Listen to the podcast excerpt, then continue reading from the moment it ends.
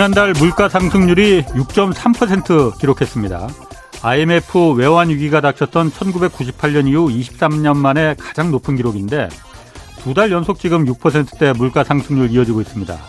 보통 물가 상승률이 6% 전까지는 국민들이 체감하는 수준이지만 6%를 넘어서면 국민들이 고통을 느끼기 시작한다고 합니다. 더구나 다음 달 이제 추석 앞두고 있습니다. 그런데 당장의 이 물가 상승도 문제지만 더 큰 문제는 물가가 계속 오를 것이라는 시장의 심리, 즉 기대 인플레율이 지금 역대 최고치로 높다는 겁니다. 이창용 한국은행 총재도 인플레가 고착화되는 것을 가장 경계해야 하기 때문에 이번 달 기준금리를 0.5%포인트 이 빅스텝으로 올리는 것도 배제하지 않겠다 이렇게 말했습니다. 또 원달러 환율도 지금 1,300원대가 고착화되는 모습이라 이 수입하는 원자재 비용 올라가고 그럼 물가는 더 올라가게 되니까 환율을 지키기 위해서라도 추가 금리 인상은 지금 뭐 피할 수 없어 보입니다. 위기가 한 발 한 발 이렇게 다가오고 있는데 민생을 돌봐야 할 정치가 지금 보이지 않습니다. 민생을 외면하는 정치엔 늘 민생에 현명한 심판이 있었습니다. 여야 모두 제발 제발 민생 경제에 좀 집중해 주기 바랍니다. 네, 경제와 정의를 다잡는 홍반장 저는 KBS 기자 홍사원입니다. 홍사원의 경제쇼 타이틀 달고 세 번째 위기, 세 번째 기회라는 책이 발간됐습니다. 홍사원의 경제쇼에 출연하는 경제 전문가 8명과 나눈 대담을 담았는데 이번 주 금요일까지 매일 3분씩 추첨해서 드립니다. 세계 경제 흐름을 파악하고 세계 경제 위기에 어, 풍랑을 헤쳐나갈 수 있는 이 지혜를 담은 책 세 번째 위기, 세 번째 기회 받고 싶은 분은 짧은 문자 50원, 긴 문자 100원이 드는 샵 9730으로 문자 보내주시면 됩니다. 자, 홍사원의 경제쇼 출발하겠습니다. 유튜브 오늘도 함께 갑시다. 대한민국 경제 오디션 메가 경제스타 K 여러분 경제가 어려워서 힘드시죠? 그래서 준비했습니다. 대한민국 경제 오디션 메가 경제스타 K 힘든 경제 상황을 이겨낸 감동 스토리 우리 가정의 특별한 경제 공부법 슬기로운 투자 아이디어 경제와 관련된 이야기라면 모두 모두 환영합니다. 총 상금 6천만 원을 준비했습니다. 여러분의 많은 참여 기다립니다. 이 프로그램은 당신의 투자의 길을 춤추게 하는 새로운 투자 플랫폼 탱고픽에서 함께합니다. 네, 총상금 6천만 원 걸린 대한민국 경제 오디션 내가 경제스타 K 사연 계속 받고 있습니다. 홍사원의 경제쇼 홈페이지에 사연 올려주시면 되는데 매월 어, 매월 장려상 50만 원씩 그리고 연말에는 대상 2천만 원, 최우수상 500만 원 상금 주어집니다.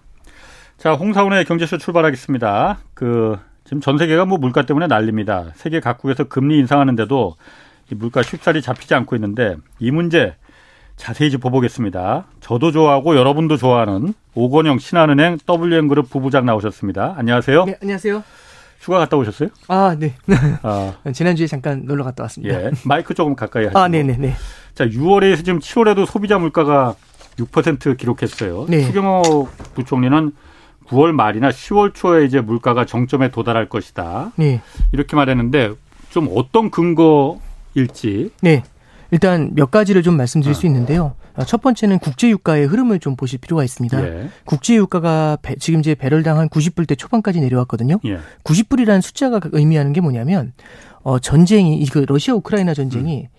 2월 24일 날 있었어요, 올해. 예, 그때 전쟁 나기 직전에 예. 국제 유가가 배럴당 90불이었습니다. 예. 전쟁이 끝나지 않았는데 유가가 그 레벨로 돌아왔잖아요. 예. 그럼 이제 사실상 이거는 공급의 이슈가 여전히 있는데도 불구하고 예. 뭐가 이슈가 되는 거냐면 경기 둔화 우려가 커지고 있는 겁니다. 어, 예. 이제 중국의 이슈도 있는 거고요. 이제 예. 중국의 수, 요 둔화 이런 것들이 이제 같이 가만히 되면서 유가가 좀 하락을 했지 않습니까? 음.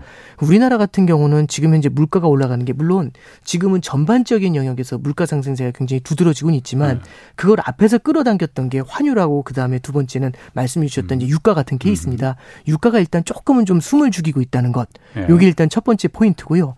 그리고 두 번째 포인트 포인트는 이제 환율을 좀 말씀을 드릴 수가 있을 예. 것 같아요. 예. 환율 같은 경우도 미국의 금리 인상 big step이 굉장히 빨랐지 않습니까? 예. 예. giant step으로 0.75씩 벌써 두 예. 차례 인상을 했는데 물론 희망 사항이 되는 것일 수도 있겠지만 음. 연준도 속도 조절에 대해서는 약간은 그 의중을 갖다가 살짝은 드러냈어요. 예. 그러면 연준의 금리 인상 속도 조절이 살짝 나타나게 되고 안정세를 보이게 된다면 환율의 상승세도 어느 정도는 주춤할 수가 있겠죠. 음. 참고로 달러원 환율을 보시면은요. 지난주에 이제 연준에서 FOMC가 끝났지 음. 않습니까? 아마 많은 분들이 아. 나와서 아. 말씀해 주셨었는데 FOMC가 끝나면서 무슨 얘기가 있었냐면은 향후에는 속도 조절에 들어갈 수도 음. 있다. 그래서 9월 달까지 0.5나 0.75를 인상하고 예. 그다음에 11월 12월 달에는 0.25씩 속도를 천천히 가져가고 시장에서는 또 어느 정도까지 보냐면 내년 초에는 오히려 인하. 금리 인하도 나타날 그러니까. 수 있다라고 조금은 좀 설레발일 수도 있는데 어. 그렇게까지 기대를 하는 거죠. 예. 그러면 환율이 내려가는 건 둘째치고 일단은 환율이 더 추가로 치솟는 것도 어느 정도는 제어 가 될 수가 있습니다. 예. 결국에는 제가 예전에 나와서도 우리나라의 소비자 물가 지수를 끌어올리는 요인이 유가하고 환율이 되게 크다는 말씀드렸었는데 음. 예. 환율도 상당히 만약에 제한이 되고 음. 두 번째 유가 같은 경우도 고점이 135달러였어요. 네. 장중에.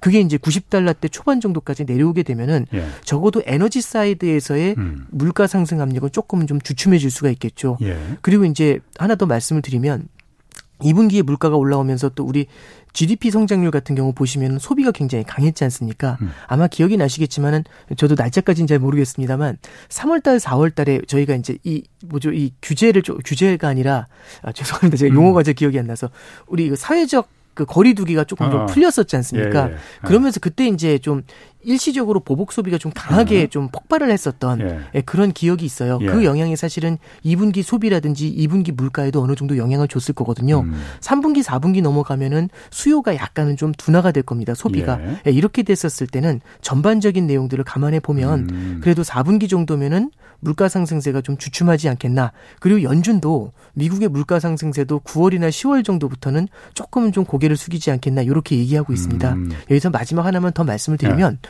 통화 정책의 시차라는 게 있습니다. 통화 정책의 시차는 네. 우리가 그거 있잖아요. 저처럼 이제 성격 급한 사람은 네. 기침할 때 약 먹으면 기침 안 할 줄 알잖아요. 예. 바로 먹자마자 안 나올 줄 아는데 어. 바로 기침 나면 이 약이 뭐냐 이제 이런 어. 생각을 하는데 사실은 약을 먹고서 이게 예. 퍼져야지 되는 거지 않습니까? 예. 통화 정책도 마찬가지입니다. 예. 기준금리 인상을 하더라도 그게 바로바로 바로 반영이 되는 게 아니라 예. 시차를 두고 실물 경제에 계속해서 영향을 밀어주게 되거든요. 예. 그 시차가 얼마나 걸릴지를 정확하게 예측할 수는 없지만 일반적으로는 3에서 6개월 정도의 시차가 걸린다라고 합니다. 예. 그러면 우리나라 기준금리 인상이 본격화됐던 게 이제 2, 3월 달을 지나면서겠죠. 음. 그러면 뒤로 가면 갈수록 그리고 이제 우리가 big step 인상을 7월 달에 진행을 했었는데 예. 이 big step 인상에 대한 영향도 하반기 이제 4분기 정도에는 보다 뚜렷하게 나타날 수 있습니다. 음. 이런 점들을 좀 종합적으로 봤을 땐 물가가 그 정도에서는 고점을 형성하지 않겠나 이렇게 음. 말씀을 드리지만 여기서 만이라고 하면서 버스로 끝낸 음. 이유가 이 하는 총재도 비슷한 말씀을 하셨고 그다음에 이제 그 결국에는 추경호 총재 총리님도 이제 그 말씀을 하셨는데 예. 지금의 상황에서 별다른 변화가 없다라면이라는 전제가 붙어요. 아하. 예를 들어서 러시아 우크라이나 이슈라든지 예. 돌발 상황이 계속해서 벌어질 수가 있지 않습니까? 예. 예 이런 경우가 아니라고 한다면 현재 상황이 유지된다면은 그 정도에서 물가가 고점을 형성하지 않겠나 그렇게 음. 이제 전망할 수 있다라는 겁니다. 변수가 없다면. 네 그렇습니다. 그런데 그러면은 이 물가가 네. 먼저 미국이 먼저 오르기 시작한 거잖아요. 네, 그렇습니다. 전 세계적으로. 네. 그럼 내려 우리나라 물가가 내려 내려가는 것도 네. 미국이 물가가 잡혀야 우리나라도 잡히는 겁니까? 일단 그렇게 생각하실 필요가 있어요. 뭐냐면 네. 미국의 물가 상승세가 계속 높잖아요. 예. 그럼 로직을 한번 타가, 타서 가보는 거죠. 예. 미국의 물가 상승세가 높으면은 전 세계의 수요를 끌어올린 그 수요의 예. 블랙홀 같은 역할을 하잖아요. 예. 그럼 일단 유가를 끌어올리는 역할을 합니다. 예. 두 번째는 음. 물가를 잡기 위해서 금리를 끌어올리는 역할을 음. 하죠.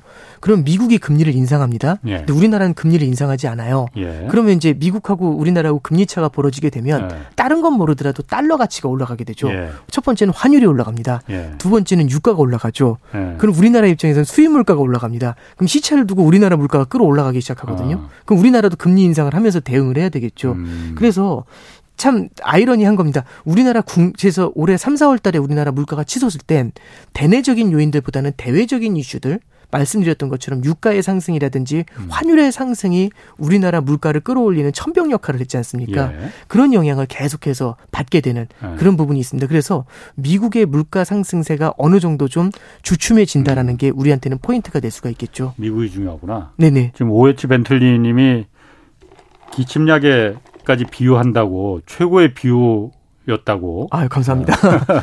네. 자, 그럼 미국, 미국, 미국 물가는 네. 지금 정점을 찍었다. 아직까지는 계속 뭐 소비자 물가 상승률이 올라가고 있지만은 네네. 그거는 전달이니까 네네. 이미 지금쯤에서는 이미 꺾인 거 아니냐. 네네. 그렇게 분석하는 분들 많이 있거든요. 꺾였습니까? 아, 일단 첫 번째 말씀드릴 거는 기대 인플레이션이 살짝 고개를 숙였었거든요. 예. 그러다 다시 고개를 좀 들고 있습니다만 일단 예. 이렇게 말씀을 드릴게요. 예. 속단하기가 되게 어려운 게 예. 물가가 작년도에도 고개를 숙였던 적이 있어요. 치솟다가 그, 작년도 아. 9월 달에도 이제 한번 고개를 숙였다가요. 예. 그때 이제 어떤 일이 있었냐면 뭐 물론 이제 변명이다라고 하실 수도 있겠지만 그때 허리케인 아이다라는 게 있었습니다. 아. 작년도 8월 말 9월 초였던 것 같아요. 제 예. 기억에. 그게 멕시코만 연안에 유전을 갖다가 90%를 셧다운 시켜 버렸어요. 그러면서 유가를 끌어올리는 문제가 생겼었거든요. 네. 그러면서 이제 다시 4분기에도 다시 인플레이션이 고개를 들었던 경험이 예. 있고요. 올해 같은 경우도 3월 달에 어. 소비자 물가 지수가 8.5를 기록한 다음에 어. 4월 달에 8.3으로 내려왔거든요. 어. 고점이다라고 생각을 했다가 그러니까. 5월 달에 8.6이 나왔죠. 예. 그러면서 이제 다들 뜨아한 겁니다. 지금 9%까지 그렇습니다. 그런 다음에 지금 9.1까지 이제 올라온 거죠. 예. 그래서 우리가 속단한다라는 게 굉장히 좀 어려운 겁니다. 그래서 예. 연준도 요즘 이제 얘기하는 타이틀이 예. humble and nimble입니다. 음. 님블이라는 건 민첩하게 움직이는 거고요. 음. 험블이라는 거는 겸손하다는 얘기죠. 음. 하도 틀리니까 음. 이거 안 되겠다 싶으니까요. 무언가 예측하면서 이제 고점입니다. 이런 얘기를 안 하는 거죠. 음. 그러니까 예를 들어 하더라도 굉장히 조심스럽게 예. 지금의 상황에서 별다른 문제가 없다면 이 정도에서 고점이 나오지 않겠는가. 근데 만약에 러시아 우크라이나 같은 게 또 터지면 이슈가 얘기가 달라질 수 있잖아요. 예. 그래서 연준에서도요. 고점을 갖다가 섣불리 예측하는 게 아니라 이렇게 얘기합니다. 설령 고점을 찍고 내려온다 하더라도 연준에서는 물가 상승세가 확실히 꺾여서 이제 하향 추세로 접었다는 접어들었다는 걸 확인할 때까지는 네. 계속해서 긴축의 고삐를 놓지 않겠다. 네. 이제 이런 표현을 쓰고 있는 겁니다. 아, 지금 우리 그 미국은 그렇다 치고 우리 같은 경우에 네. 아, 물가를 지금 자꾸 그 뒤에서 펌프질하는 게 환율도 큰 역할을 네. 하잖아요. 1,300원이 거의 뭐 이제 고착화된 것 같아요. 1,300원 아래로 지난 중간 잠깐 내려갔다가 네, 네, 그렇습니다. 네. 지금 다시 올라갔잖아요. 네, 어쨌든 환율이 이렇게 원화 가치가 떨어진다는 거는 네. 수입 원자재 비용을 증가하는 거 하는 거기 때문에 네, 물가를 그렇죠. 자꾸 자극할 수밖에 없는 네, 거잖아요. 네, 그렇습니다. 네. 이창용 한은 총재도 그래서 인플레이션 고착화되는 게 우려스럽다 그래서 big step 배제 안 하겠다고 했거든요. 네네. big step이라는 건 0.5% 포인트 네, 올리는 거잖아요. 네네. 가능성이 있습니까? 이달 이달에 이거 금리 결정하죠? 아 예, 8월 이제 8월 어. 25일 그쯤이었던 것 같습니다. 날짜가 저도 정확하게 아. 날짜까지는 어. 기억이 안 나는데 8월 25일 전후에서 이제 예. 금통위가 있고요. 여기서 이제 기준금리 인상 가능성이 여전히 높은 편인데 예. 여기서 한 가지 이제 변수가 있는 건 뭐냐면요. 첫 번째는 9월 23일 날 미국의 FOMC가 있는데 9월 달 FOMC에서는 50bp 인상이냐 75bp 인상이냐 그게 현재는 이슈가 되고 있습니다. 예. 50bp 인상을 할 확률이 한 지금 현재 시장에서는 65% 정도로 50bp면 보고요. 0.5%. 네, 그렇습니다. 예. 0.75% 인상할 예. 확률을 35% 정도로 현재는 예. 좀 보고 있어요. 예. 만약에 0.75%를 인상을 해 버리면 예. 미국의 금리 끝단이요 3.25까지 올라가게 됩니다.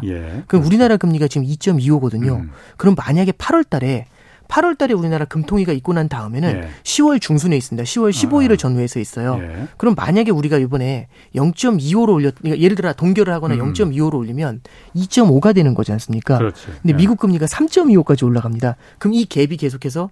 벌어지는 문제가 생기게 되겠죠. 예. 벌어지는 문제가 생기게 되면 미국 금리가 많이 높고 우리나라 금리가 좀 많이 안 높으면 음. 환율이 더 올라갈 가능성이 있겠죠. 환율이 올라가면 어. 물가가 더 올라가지. 오를 수 있겠죠. 예. 그러면 물가가 오르기 때문에 어쩔 수 없이 금리를 더 끌어올려야 되는 문제가 예. 생길 수가 있습니다. 예. 그래서 일단 첫 번째는 미국에 대한 dependency가 굉장히 큽니다. 예. dependency라는 건 뭐냐면 9월 달 FOMC에서 어. 연준이 과연 0.75를 갈지 0.5를 갈지가 핵심이고요.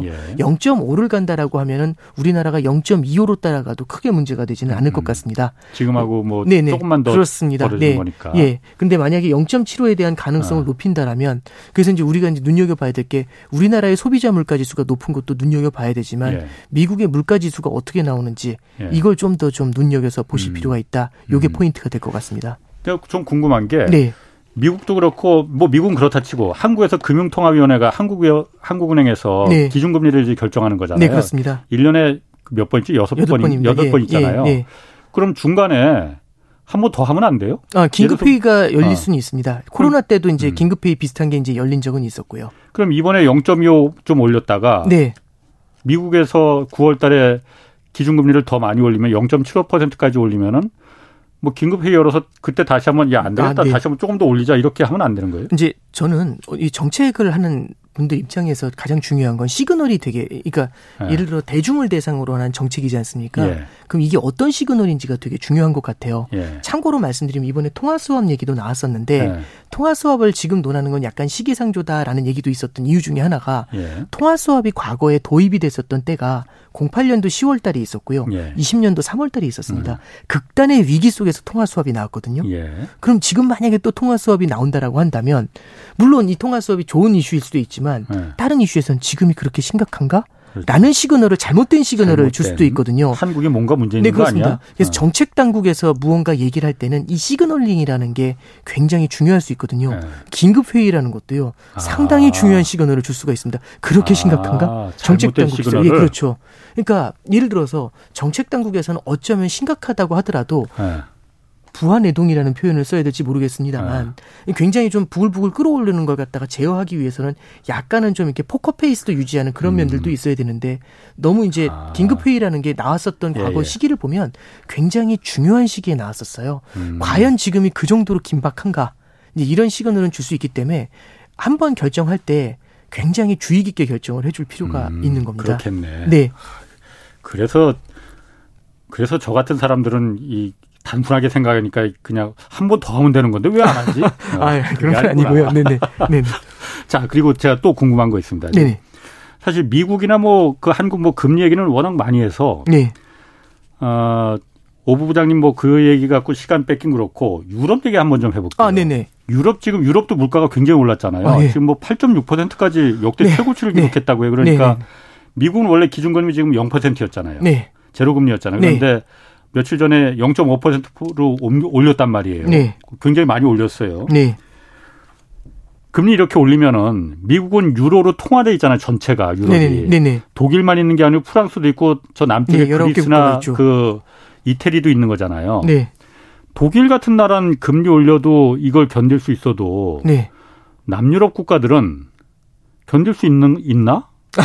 네. 어, 이거 쪼개지는 거 아닌가? 유로, 네. 유로존이? 네. 이 생각 들거든요. 네. 어떻습니까? 견딜 수가 없겠죠, 아마. 예. 어. 그러니까 이제 문제가 생기는 예. 건데요. 이게 그냥 조금은 좀 길더라도 어허. 하나하나 좀 차근차근 말씀을 예. 좀 드려보겠습니다. 그러니까 유럽도 지금 이제 이탈리아 같은 경우는 유럽 재정 위기가 있었는데 예. 유럽 재정 위기 당시에 이탈리아의 부채가 GDP 대비 120%였어요. 예. 근데 지금은 150%입니다. 네. 줄어든 게 아니라 더 늘었죠. 네. 특히 어느 것 때문에 늘었냐면 코로나 때 이탈리아가 네. 조금 좀 문제가 많다라는 얘기 아마 기억이 나실 겁니다. 예. 그러다 보니까 코로나 때 오히려 부채 비율이 늘어났거든요. 예. 부채가 많은 상태에서 금리를 인상한다는 건요. 굉장히 치명적인 이슈가 될 수가 있습니다. 예. 결국에는 금리라는 건 유럽 전체에 적용되는 금리인데 예. 그 금리를 받아들이는 성장은 19개 국가가 다 다른 성장을 갖고 받아들이거든요. 네. 음. 그러면 독일의 성장이 있고 이태리의 성장이 있고 그리스의 성장이 있을 겁니다. 예. 근데 말씀해 주셨던 것처럼 독일 같은 경우는 견딜 수 있는 룸이 있다고 하더라도 예. 이태리나 그리스 같은 경우는 굉장히 어려움을 많이 겪을 수가 있죠. 예. 그래서 실제로 22에 이제 유럽 중앙은행의 총재가 라가르드라는 분인데 예. 라가르드가 이제 얘기했던 게 지난 3월 달에 기자회견이 있었어요. 예. 유럽 중앙은행에서 오히려 그때 미국이 0.25 금리 인상한다고 막 그럴 때였는데 금리 네. 인상 시작한다고. 근데 유럽 중앙은행은 여전히 마이너스 금리 음. 유지하면서 양적 완화를 무제한으로 푸고 있었어요. 네. 그랬더니 이제 기자들이 물어본 겁니다.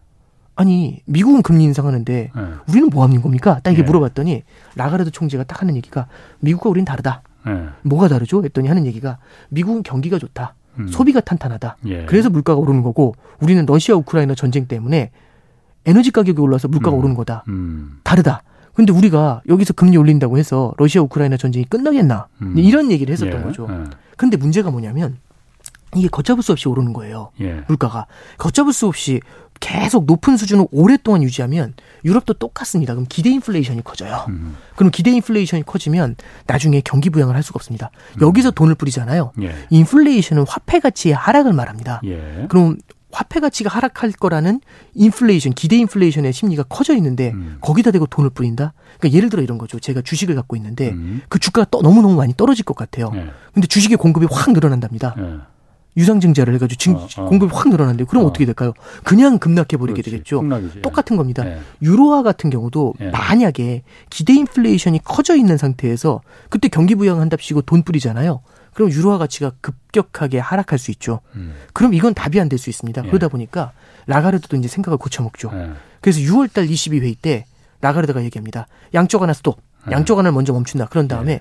7월달 회의부터는 기준금리의 인상을 준비해야겠다. 이 얘기를 합니다. 예. 그래서 양쪽 하나가 6월달에 딱 멈춰섰어요. 예. 그러면 이 양쪽 하나라는 건 유로존에 있는 장기 국채를 매입을 해주는 거거든요.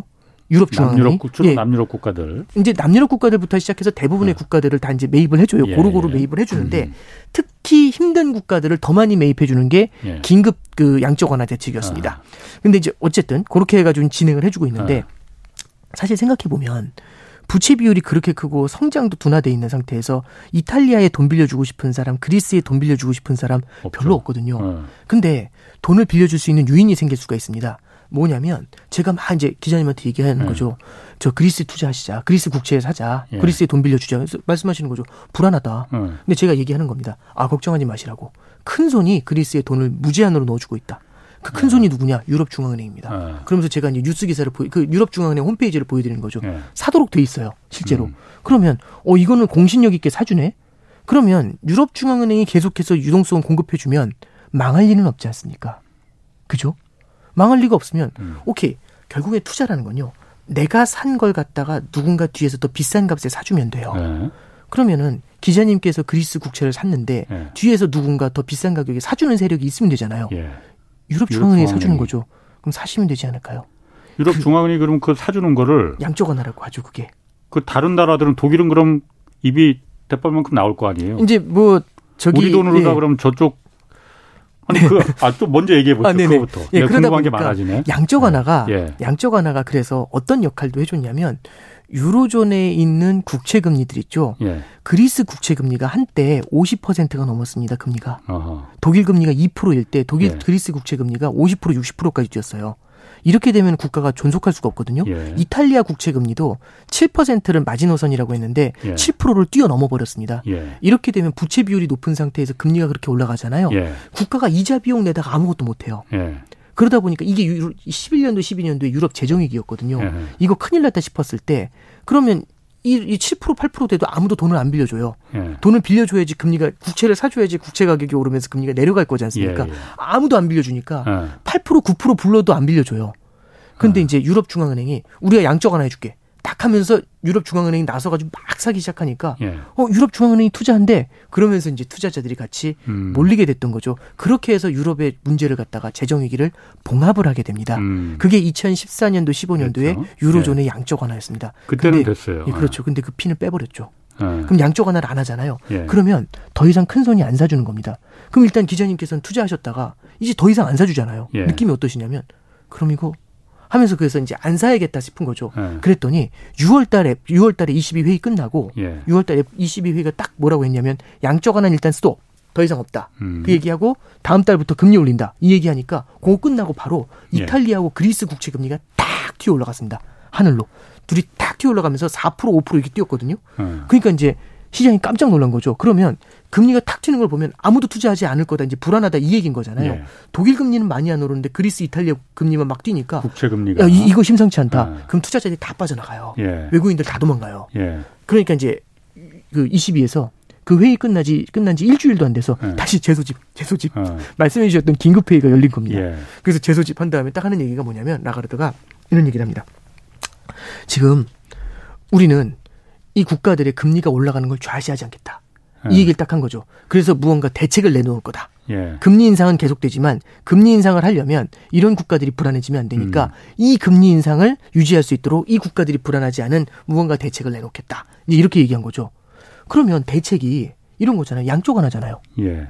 국채를 사주는 거. 근데 웃기는 게 예. 일주일 전에 양쪽 하나 끝냈는데 그렇지. 갑자기 불러 모아가지고 양쪽 하나 또 하겠다는 얘기잖아요. 이러면 바보 바보 같은 거죠. 북쪽은 예. 긴축이고 남쪽은 완화. 그러면 이제 그, 예. 그렇죠. 이제 그러면 그림이 예. 이제 상상을 해보면 예. 첫 번째는 일단 정책 당국이 말도 안 되는 얘기 한 거죠. 예. 일주일 전에는 양쪽 하나 끝낸다라고 한 다음에 일주일 예. 만에 항복한 거잖아요. 그럼 이거는 이제 진짜 ECB에 대한 유럽 중앙은행에 대한 신뢰가 땅에 떨어진 일이 일어나죠. 그래서 라가르드가 얘기를 한 게 양쪽 하나는 아니다. 양쪽 하나식으로 할 거 아니다. 예전처럼 하지 아. 않을 거다. 이제 이런 식으로 얘기를 해요. 예. 그럼, 그럼, 어떻게 한다는 얘기지? 예. 자, 근데 보세요. 양쪽 하나를 하더라도 문제는 어쨌든 유로존에 있는 그리스나 이탈리아의 국채를 사더라도 문제가 예. 있어요. 이탈리아나 그리스의 국채를 산다는 얘기는 유동성을 공급한다는 거잖아요. 그렇죠. 예. 한쪽에서는 돈을 풀어요. 예. 근데 기준금리를 인상한다는 얘기는 긴축을 한다는 얘기잖아요. 예. 그럼 한쪽에서는 돈을 풀고 한쪽에서 돈을 빨아들이는 거예요. 어, 양립할 수 없지. 양립할 수 없잖아요. 예. 근데 양립할 수 있습니다. 이러면 가능하죠. 말씀해 주셨던 것처럼 이탈리아나 그리스의 국채를 사면서 돈을 풀어주고 예. 독일에서 긴축하는 거죠. 독일에서 예. 돈을 빨아들이는 거죠. 그러면은 한쪽에서 어려운 쪽에서는 어려운 쪽에는 유동성을 공급하고 그 다음에 괜찮은 쪽에서는 유동성을 빨아들이는 거죠. 그럼 결국에는 유동성이 많은 튼튼한 곳에서 아닌 곳으로 이렇게 자금을 재배분해, 재배분해 주는 겁니다. 그럴싸해 보이는데 독일 입장에는 기분이 되게 나쁘겠죠. 독일이. 이렇게는 성립하기지가 예. 않는 거죠. 예. 직관적으로 생각해 보시면 이런 겁니다. 기준금리를 0.5로 인상한다는 건 예. 지금 현재 있는 유동성을 더 빨아들인다는 거예요. 예, 그렇죠. 그런데 예. 지금 현재 있는 유동성도 빨아들여야 되는데 거기다 돈을 더 풀면 푸는 만큼 푸는 만그 푸는 만큼이랑 지금 있는 유동성이랑 다 같이 빨아들여야지 어. 0.5까지 올라갈 거지 않습니까? 예. 그러니까 이제 딱 들어봐도 이건 말이 안 되는데 예. 이 생각이 드는 게 1번입니다. 예. 근데 두 번째는 묘안이 있긴 해요. 뭐가 예. 있냐면 국채를 사주지 않으면서도 예. 이 남유럽의 문제를 해결한 적이 있습니다. 음. 해결까지는 아닌데 어쨌든 제어를 할 수가 있어요. 뭐 어떤 방법이 있냐면 유동성을 풀지 않으면서도 그런 힘든 국가들을 지켜줄 수 있는 방법이 있는데 그 방법이 보증입니다. 보증? 예. 그러니까 어. 예를 들어서 예. 보증한다는 얘기는 돈을 주는 건 아니죠. 예. 근데 대신에 음. 유사시에 음. 파산하기 직전에 나서서 도와주는 거잖아요. 예. 그러면 항시적으로 계속해서 돈을 뿌려주는 양적 완화하고는 좀 다를 수 있죠. 어, 그럼 이제 예. 보증이라는 거는 돈을 안 뿌리면서도 지켜주는 거지 않습니까? 내가 지켜줄 테니까 걱정하지 말고 투자하세요. 이제 이런 얘기를 해주는 거잖아요. 음, 투자자들한테. 네, 그렇죠. 그러면 아. 투자자들 입장에서는 망하지는 않겠네 이 생각은 아. 들거든요. 예. 좋아지지는 않겠지만 예. 망하지는 않겠죠. 예. 근데 여기서 포인트는 뭐냐면 망하지는 않지만 좋아지지도 않는다는 겁니다. 예. 좋아지지 않는다는 건 뭐냐면 높은 수준의 금리죠. 예. 금리가 높은데 망할 것 같으면 여기서 더 튀어 올라가거든요. 예. 근데 이 더 튀어 올라오는 것까지 망하는 레벨까지는 막아주죠. 음. 근데 그 밑으로 내려가지는 못하죠. 음, 예. 그러니까 결국에는 계속해서 양적 완화로 사줘야 금리가 내려갑니다. 음. 그래서 참고로 말씀드리면 2011년도에 유럽 재정위기가 있은 다음에 2012년도에 OMT라는 프로그램이 발표가 돼요. 이게 Outright Monetary Transaction이라는 프로그램인데 예. 제 생각에는 대중적으로 이렇게 말씀드릴 때 이게 뭔지를 설명해 드리면 아, 크게 중요하진 않고 아, 보증과 같다고 보시면 됩니다. 아, 그게 보증 예, 보증과 같은 거죠. 그랬더니 더 이상 금리가 튀질 않았어요. 이탈리아나 그리스의 금리가 더 이상 튀지 않아요. 유럽 중앙은행이 예. 보증 쓸 테니까 네, 그렇죠. 다 우리가 메꿔 줄 테니까 예, 그렇죠. 하고 국채 사. 예, 그렇죠. 그렇게. 예, 무제한으로 메워줄 어, 테니까 어. 일단 그 걱정하지 마. 이제 이 얘기를 한 돈을 거죠. 주는 건 아니니까. 예, 예. 근데 어. 이제 문제가 뭐냐면 금리가 안 내려가요. 금리가 안 내려가니까 4% 5%까지 올라온 금리로도 허덕허덕 하는 거죠. 그렇죠. 금리를 끌어내려줘야 되지 않습니까? 예. 그래서 도저히 안 되겠어서 14년도 15년도에는 양적 완화로 전환을 합니다. 음. 아 보증으로 안 되겠다. 양적 완화로 가자 한 다음에 막 사니까 그제서야 그리스하고 이탈리아 금리가 쫙 밀려 음. 내려가면서 독일에 붙어버리 독일 금리하고 붙어버리는 거죠. 예. 이제 이렇게 해서 이제 문제를 좀 봉합을 시켰던 예. 예, 그런 기억이 좀 있어요. 어. 근데 이제 지금 상황에서 말씀드린 것처럼 그 이제 제가 다시 돌아오면 어. 그럼 이제 긴급 회의로 다시 돌아옵니다. 예. 일단 뭐 막 사는 그런 양쪽화는 아니다. 그러니까, 어. 뭐 이렇게 얘기한 다음에 어. 그러면은 OMT 같은 보증입니까? 어. 사실 이제 OMT를 보증이라고 말씀드리면 좀 약간 과도한 건데 이해하시기 쉬우라고 보증이 제일 이해가 갈 것 같아요. 예, 그렇게 말씀드려야 예, 어. 그렇게 말씀드려야지 예. 가장 좀 어. 직관적이에요. 그럼 OMT 같은 보증입니까? 일단 그것도 아니다. 이제 얘기를 하는 거죠. 그럼 뭘까? 사실 저도 너무 궁금했어요. 그게 뭔지. 그래서 그건 뭡니까 했더니 7월 달에 알려줄게요. 이 얘기 한 겁니다. 그래서 마치 드라마 저 같은 사람한테 되게 재밌는 드라마인데 정말 중요한 순간에 끝난 거예요. 와, to be continued. 어떻게 예. 저기서 끝내야 이제 이 생각이 예. 든 거죠. 야, 진짜 대박이다. 아. 뭐 이제 그런 거죠. 그래서 이제 사실 7월 21일 날 제가 날짜 동그라미 쳐놓고 기다렸어요. 아. 어떤 얘기를 할까? 아. 그래서 딱 발표가 된 게 이번에 뭐가 발표가 되냐면 0.5% 금리를 인상했어요. 예. 그러면서 TPI라는 게 발표가 됩니다. 음. TPI가 발표된자마자 저도 이제 딱 열어서 내용을 봤는데 이게 뭐냐면 트랜스미션 T 트랜스미션은 이제 뭐, 뭐로, 뭘 어떻게 해석하면 좋냐면 전염, 음. 전이 이렇게 보시면 돼요. 음. P는 protection, 방지, 음. instrument는 기구, 그냥 도구예요, 도구. 그러니까 뭐냐면 음. 프로그램 이렇게 해석하시면 돼요. 전염을 방지하는 프로그램이라고 해서 TPI라는 걸 도입합니다. TPI가 여러 가지 내용들이 있는데 핵심은 뭐냐면 정말 위험할 때그 네. 나라의 국채를 무제한으로 사줄게요. 이렇게 나와 있습니다. 누가? ECB가 유럽 중앙은행이요. 무슨 돈으로? 그러니까 뭐 저희는 돈을... 마찬가지 유동성을 공급하는 거죠. 어. 근데 이제 그럼 양적 완화 아닙니까? 정말 위험할 때만 들어간다. 응? 양적 완화는 꾸준히 들어가거든요. 예. 정말 위험할 때만 들어간다. 이제 이렇게 얘기하는 거죠. 그럼 보증 아닙니까? 보증은 사주는 게 아니지 않습니까? 네. 그러니까 아 그거하고도 또 다르다. 보증은요 굉장히 단기 국채를 사주는 건데 이건 네. 장기 국채를 사서 들어가겠다는 거예요. 그러니까 두 개하고는 다, 다 성격이 다른 거죠. 그래서 음. 굉장히 유사시에만 들어가는 그런 양적 완화 프로그램 이런 거죠. 그러면 양적 완화는 아니죠. 유사시에만 들어가니까 음. 보증도 아닌 거죠. 양적 완화니까. 맞네. 이 말은 맞는데 근데 바로 궁금한 게 생깁니다. 그 유사시가 언제냐? 그러니까. 유사시가 언제입니까? 했더니 네. 이제 그 질문을 했겠죠 기자가. 네. 그 질문에 대해서 라가르드가 했던 얘기가 정해지지 않았다. 재량껏 판단하겠다. 이 얘기인 거거든요. 그럼 딱 들어보시면 음. 그 재량껏의 기준이 있는 게 아니에요. 음. 봐서 들어갈게요. 이 얘기거든요. 네. 뭐 그렇게 주먹구구예요. 그러니까 그래서 다들 어. 전문가들이 어떤 평가를 내면 네. 모호하다. 라는 얘기를 합니다. 모호하다는 얘기는 뭐냐면 사실상 이 TPI가 과연 얘들을 지켜줄 수 있을까에 대한 궁금증, 의구심이 생긴 거죠. 예. 그랬더니 어떤 일이 벌어지냐면 유럽 중앙은행에서 더 이상 이, 렇게 하면은 금리 올리는 거 생각보다 오래 못 갈 것 같은데 예. 이 생각이 들 수 있어요. 그랬더니 예. 독일부터 시작해서 유로존에 있는 국채 금리가 일제히 주저앉아 버렸어요. 어. 기준 금리를 올렸음에도 불구하고 시장 예. 금리가 일제히 어. 주저앉아요. 예. 이게 뭘 얘기하는 거냐면 기준 금리 인상 그럼 많이 못 할 것 같아요. 음. 왜? TPI 같은 프로그램이 제대로 워킹을 하면 기준금리 인상 계속해 나갈 수 있거든요. 예. 근데 그게 워킹하지 않을 것 같으니까 기준금리를 올렸음에도 불구하고 시장금리가 일제히 훅 주저앉는 음, 음. 그런 그림이 그려졌습니다. 그래서 실제로 유로존에서 지금 이 방금 전에 말씀드렸던 TPI 프로그램 같은 것들이죠.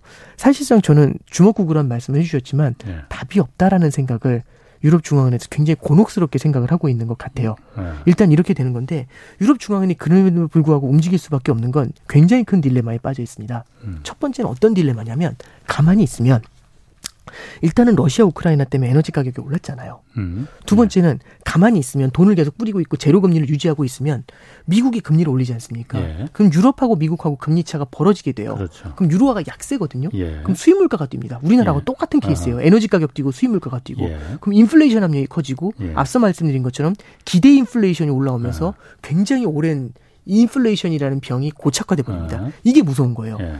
예. 그러니까 가만히 있으면 인플레이션으로 맞는 거잖아요. 네. 그럼 두렵잖아요. 예. 그럼 움직여야 되죠. 움직이려면 금리를 올리는 수밖에 없거든요. 근데 금리를 올려서 움직이니까 뭐가 문제가 되는 거냐면 남유럽 국가들이 엉엉 우는 거죠. 어. 그러면 남유럽 국가들이 우는 이유는 부채 때문입니다. 예. 그러면 질문을 이렇게 던지고 있는 거죠. 만약 유럽 중앙은행이시면 제가 이렇게 질문하는 겁니다. 가만히 계셔서 물가로 맞으실래요? 아니면 금리 올려서 부채로 맞으실래요? 이 어. 질문을 던지는 겁니다. 어. 이둘 사이에서 갈팡질팡하고 있는 거죠. 그러면 이 문제가 방법 없을 것 같은데 되게 어려워 보이죠. 예. 그러면 어떻게 하면 되냐면 만약에 예. 지금 여기서 이제 문제가 생긴 건 두 가지입니다. 첫 번째는 러시아 우크라이나죠. 그죠? 예. 그거는 예. 를 들어 컨트롤이 어렵다고 치고 예. 두 번째는 미국이 금리를 인상하는 거죠. 예. 금리 차가 벌어지면서 유로가 약세로 갔잖아요. 예. 그러면서 인플레이션이 올라간 거지 않습니까? 수입 물가가 뛰면서 만약에 미국 금리가 내려가면 미국 금리 인상이 멈춰지게 된다면 그럼 어떻게 되겠는가? 그럼 얘기가 달라질 수 있죠. 그러면 다시 원화한 그 상태로 예. 돌아갈 수 있는 거지 않습니까? 근데 이제 시장에서는 섣부르지만은 예. 어쩌면 내년에는 금리가 내려갈 수도 있다 이런 얘기가 나옵니다. 만약에 그러면 어. 이 어려운 선택을 하셔야 되잖아요. 예. 근데 이제 내년에 그 옵션이 생길 수도 있다라는 얘기가 나와요. 예. 그러면 시간을 끌고 싶지 않으실까요? 시간 끌고 싶겠네요. 네, 그러면 아, 그래서 어떻게 애매모호하게 지금 이렇게 그렇죠. 했다는 거예요? 예, 그렇죠. 그러니까 그러니까 애매모호한 게 일부러 그렇게 했다라기보다는 그건 오부 부장님의 생각이 아니면은 그렇죠. 예, 그러니까 이제 이렇게 어. 말씀드리는 게 아. 좋을 것 같아요. 일단은 풀어낼 예. 수 있는 방법은 없습니다. 아. 그러면 그리스나 이탈리아 같은 경우는 극단적인 문제에서 그 생겨서 튀어 올라갈 때는 그때는 금리 인상도 쉽지 않아요. 음. 그리고 그때는 어쩔 수 없이 양쪽 하나를 재개해야 되니까 예. 도와줄 수밖에 없다라는 걸 확실히 시그널을 줄 필요는 있었던 거예요. 예. 근데 시장에서는 그걸 읽는 순간에 아. 야 그럼 유럽 중앙은행이 강한 긴축 가지는 못하겠네 예. 이런 생각을 하면서 일제히 실망했었던 거죠. 예. 근데 이제 저는 이제 어떤 부분까지 이제 해석을 하냐면 만약에 유럽 중앙은행이면 지금 가장 중요한 거는 만약에 운 좋게 미국이 금리 인상이 멈춰진다면 음. 이렇게 멈춰서게 된다라면은 유럽 중앙은행 같은 경우도 한숨 돌릴 수가 있지 않습니까? 예, 그러면은 여기서는 이제 시간 끌기 같은 것들도 고민할 수밖에 없지 않겠나. 이제 그 정도 말씀을 드리는 겁니다. 그거야 그야말로 임시적인 처방이고 지금 인플레가 이렇게 네. 있는 시점에는 네. 유로라는 단일 네. 북, 쪽하고 남쪽하고 네. 네. 경제력 차이가 있기 때문에 네. 이게 인플레가 있는 시기에는 단일 통화가 작동하지 않는다라는 걸 알고 있잖아요. 네. 이게 그럼 앞으로도 계속되면은 네. 제가 만약 그리스나 이탈리아라면은 네. 그런 생각이 들 것 같아요. 야, 우리는 암만 펑펑 해도 우리를 망하게 놔둘 수가 없겠네. 유럽에서 유로가. 아, 네. 그러니 우리 펑펑 쓰자. 이럴 것 같은데요? 그러니까 뭐 저기 유럽에서도 예. 이 물론 이제 코로나가 딱 터지면서 이게 좀 많이 무너지긴 했지만 예. 예. 코로나라는 건 워낙에 임시적인 상황이다 보니까 전 세계에 있는 국가들이 재정을 좀 많이 허문 게 분명히 있습니다. 예. 워낙에 이제 어려운 상황이니까 예. 일부러 막 방만하게 쓰려고 한 건 아니고요. 예. 어쩔 수 없으니까 예. 너무 이머전시한 상황이라서 그럴 수밖에 없었으니까 뭐 이해를 할 수 있는데 결국에는 유럽에도 재정 규율이라는 게 있습니다. 그러니까 유럽 국가들이 그 결국엔 EMU라고 하거든요. 유럽 European 네. Monetary 그다음에 이제 Union이라고 해 가지고 음. Monetary Union이니까 통화 동맹이에요. 예. 유로화를 쓴 나라들끼리 동맹을 맺었을 때 가장 중요한 포인트는 각 국가별로 재정 적자가 3% 이내로 GDP의 3% 이내로 제한이 돼야 된다. 이제 이런 어. 규율들이 있어요. 그 규율을 이제 이번에 이제 코로나 때문에 좀 많이 무너지긴 했지만 예. 그래도 어느 정도는 그 규, 규율이 그 기제가 작동은 좀 하고 있습니다. 그래서 막 방만하게 막 쓰기는 좀 어려운 상황이고요. 그거 안 지키면 그럼 유로존에서 퇴출돼요? 그런 건 아니잖아요. 어, 이제 뭐 퇴출도 고민할 수 있지만 일단은 네. 유로존 국가들 사이에서는 일단은 제재를 많이 받게 되는 거겠죠. 그리고 앞서 음. 말씀드렸던 TPI도요. 네. 전제 조건이 있어요. 네. 그 유로의 재정 규율 같은 거를 지키려고 노력을 해야 된다라는 게 예. 전제 조건이 있어요. 음. 그래야 유사시에 도와줄 수 있다. 음. 이제 이렇게 나오거든요. 그래서 말씀하신 것처럼 그렇게 방만하게 쓰기는 쉽지는 않을 거예요. 예. 근데 다만 이제 이런 건 있는 것 같아요. 북쪽과 남쪽, 그러니까 남유럽과 네. 북유럽의 이제 가장 큰 구조적인 문제는 분명히 존재하는 것 같습니다. 참고로 말씀드리면 이제 이런 구조죠.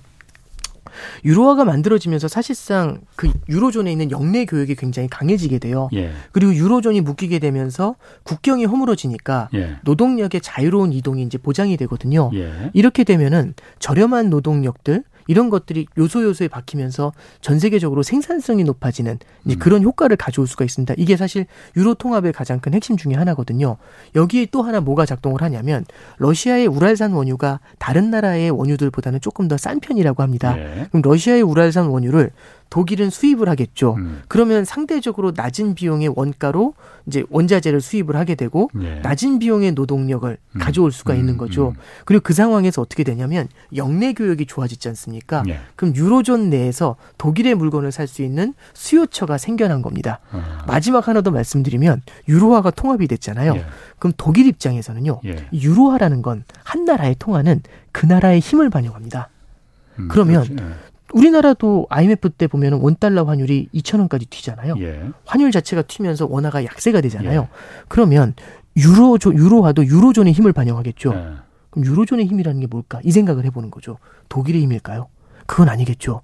독일도 있겠지만 여러 국가들이 음. 다 걸쳐져 있지 않습니까? 예. 그러면 독일, 프랑스, 네덜란드 뭐 이런 식으로 쭉 내려갈 거지 않습니까? 뭐 스페인 나오고 음. 포르투갈 나오고 이탈리아 나오고 그다음에 네. 이제 마지막에 그리스가 힘이 좀 약한 음. 그런 케이스로 존재할 겁니다. 그러면 유로화라는 게 음. 어느 정도의 힘일지는 모르겠지만 음. 1등부터 19등까지거든요. 예. 이 가운데 정도 뭐 8등, 9등 정도의 힘을 반영한다고 한번 가정을 해 보죠. 그러면 독일 입장에서는요. 독일 입장에서는 1등의 통화인데 1등의 힘을 음. 갖고 있는데 8등, 9등 정도 되는 통화 가치를 반영하고 있어요. 자국의 힘 대비해서 통화가 절하가 돼 있습니다. 예. 그럼 수출에 유리하죠. 그렇지, 그렇지. 그리스 예. 입장에서는요, 19등이잖아요. 예. 근데 10등의 힘, 힘을 반영하는 통화예요. 예. 그럼 자국 입장에서는 자국의 힘보다 통화가 절상이 돼 있습니다. 예. 그럼 한쪽은 통화가 절하가 돼 있고 한쪽은 통화가 절상이 돼 있잖아요. 예, 예. 그리스 같은 경우는 수출에 유리하지가 않겠죠. 그렇죠. 그러면 우리가 이제 직관적으로 기억을 하더라도 포르투갈이나 그리스의 수출품 기억나시는 거 혹시 뭐? 뭐 거기 관광으로 다 먹고 사는 나라니까. 네, 이제 뭐. 그런 정도가 기억이 나게 되잖아요. 어, 실제로 보면은 그러다 보니까 제조업의 발달이 북유럽에 조금 음. 집중이 되는 경향이 있습니다. 예. 말씀드렸던 것처럼 저렴한 에너지, 음. 그 다음에 노동력의 자유로운 이동, 그러니까 저렴한 노동력, 그죠? 그리고 이제 말씀드렸던 것처럼 영내 교육의 확보를 통한 수요처의 확보, 예. 마지막으로 유로화, 독일의 음. 힘 대비해서 약해져 있는 유로화. 그러다 보니까 유로존이 묶이면서 독일이 받는 수혜가 굉장히 컸죠. 음. 근데 독일만 수혜를 받은 건 아니에요. 그리스 같은 경우도 수혜를 받을 수 있는 게 그리스도 성장을 해야 되지 않습니까? 예. 근데 수출이 어려운 상태에서 성장을 하려면 예. 내수를 키워야 됩니다. 예. 그럼 내수를 키우려면 소비가 막 늘어나야 되거든요. 예. 돈이 없는데 무슨 소비라고 했는데 돈은 있죠. 어떻게 하면 돈이 생기냐면 빌려오면 됩니다. 문제는 그리스의 힘이 약하면 그리스가 돈을 빌려올 때 금리가 13% 14% 이렇게 나올 수 있죠. 예. 근데 독일과 같이 유로존으로 묶입니다. 그랬더니 앞에 일자가 딱 떨어져 나가요. 아, 그러네. 그러면 낮은 예. 금리에 돈을 빌릴 수 있죠. 예. 금리는 돈의 값입니다. 예. 돈의 값이 낮아지잖아요. 예. 더 잡았습니다. 그러니까 이 마이크가 100만 원에 가져가세요. 그러면 안 가져가거든요. 예. 기자님 이거 천 원에 그럼 갑자기 잠시만요 이렇게 되면서 아. 주머니에 손 들어가죠. 네. 금리가 낮아지게 되면은 돈을 더 쓰게 되겠죠.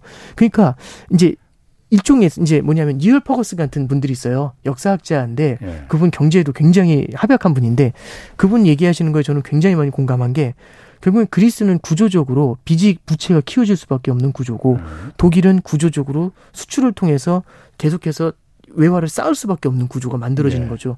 그러니까 유로존이 만들어지면서 네. 양쪽이 다 수혜를 본 것 같지만 한쪽에서는 부채가 크게 늘어난 문제가 생기고 음. 있는 겁니다. 그래서 음. 이게 구조적인 모순이기 때문에 유로존이 오랫동안 존속되는 게 쉽지 않을 거다. 이게 이슈였거든요. 음. 근데 여기서 이제 말씀해 주신 포인트가 나옵니다.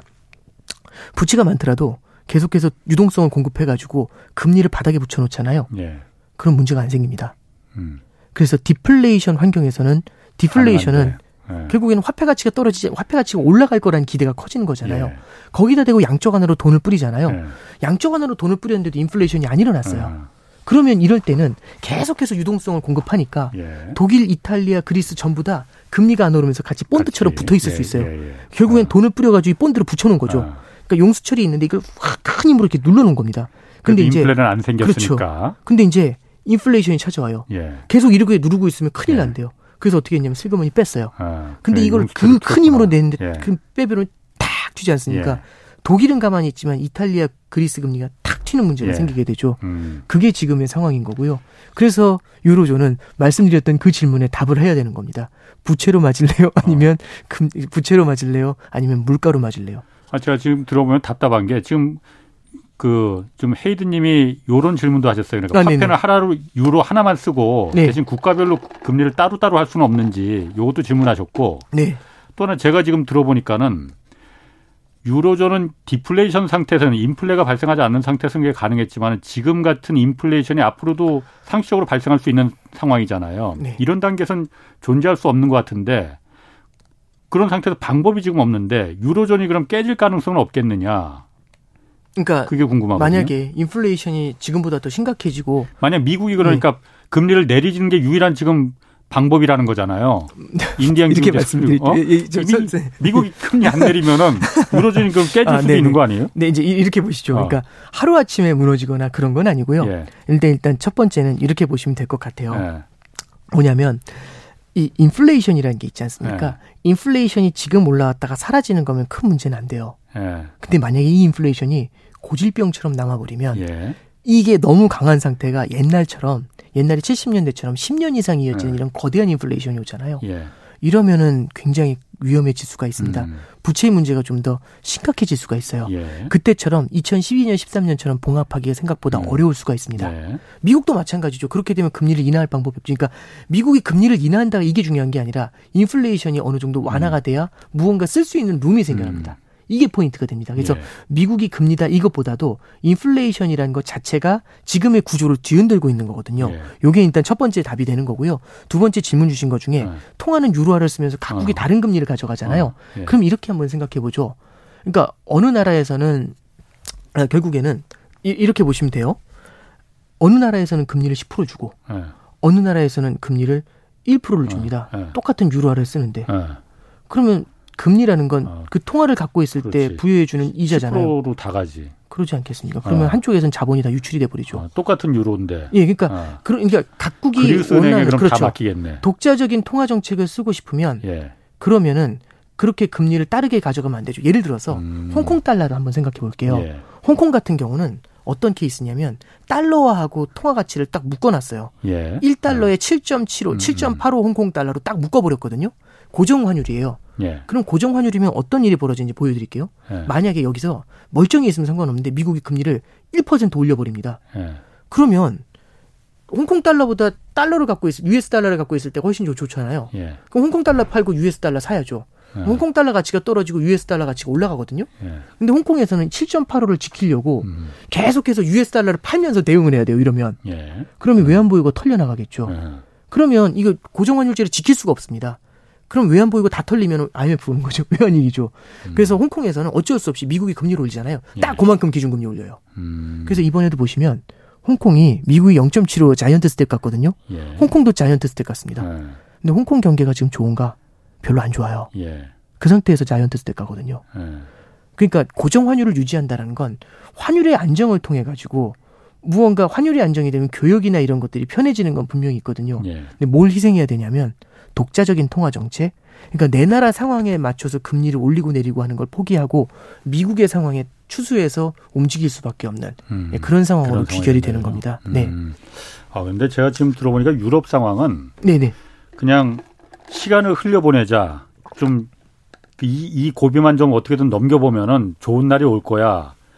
이 방법밖에 이 방법이라는 건데 그 방법 갖고 저게 가능하겠나라는 그러니까 좀 드는 것 같아요. 좀 이 부채 문제, 그러니까 이렇게 해석하는 사람들도 있어요. 뭐냐면 과거에 보면 이제 글로벌 금융위기 이후에 예. 금융위기도 결국에는 부채로 이제 돈을 뿌려가지고 봉합을 시켰지 않습니까? 예. 해결이 아니라 봉합이지 않습니까? 예. 그리고 11년도에 유로존의 문제도 봉합을 시켰잖아요. 예. 유동성 공급 양적완을 통해서 봉합을 시켰잖아요. 2015년에 예. 중국의 이슈도 봉합을 시켜버렸어요. 유동성 공급을 늘려가지고 네. 그래서 유, 중국의 부동산 문제도 유동성을 풀어가지고 봉합을 시켰지 않습니까? 그러니까 결국에는 해결이 아니라 부채가 계속해서 늘어나고 있는데 네. 이 부채가 늘어나는 걸 계속해서 유동성 공급을 통해서 계속해서 눌러놓고 있는 거죠. 네. 금리가 안 올라가면 부채가 늘어나도 큰 문제가 안 생깁니다. 음. 근데 이제 물가가 올라오는 거지 않습니까? 예. 그러면 금리가 탁 튀어 올라갈 텐데 그래도 금리가 올라가도 이게 1, 2년으로 끝나면 큰 문제가 아니라 버틸 수가 있겠죠. 근데 이게 고질병이 돼버리면 와 답이 안 나오는 겁니다. 이제. 그래서 각국의 중앙은행이 굉장히 중요한 코멘트를 쓰고 음. 있는데요. 인플레이션이 고착화되는 걸 막아야 된다. 예. 기대 인플레이션이 커지면 인플레이션의 고착화가 나타날 수 있다. 예. 이 얘기거든요.